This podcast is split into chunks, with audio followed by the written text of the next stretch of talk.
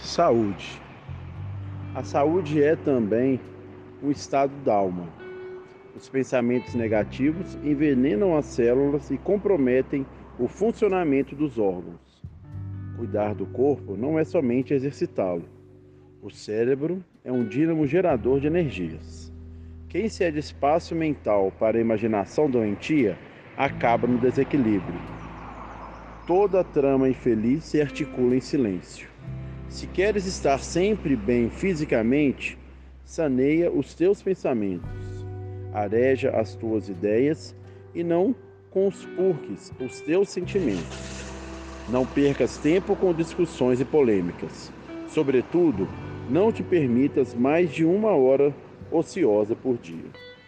No livro Vigiar e Orar, página 77, de Irmão José, por Carlos Bacero. Que Deus nos abençoe hoje e sempre. Que assim seja.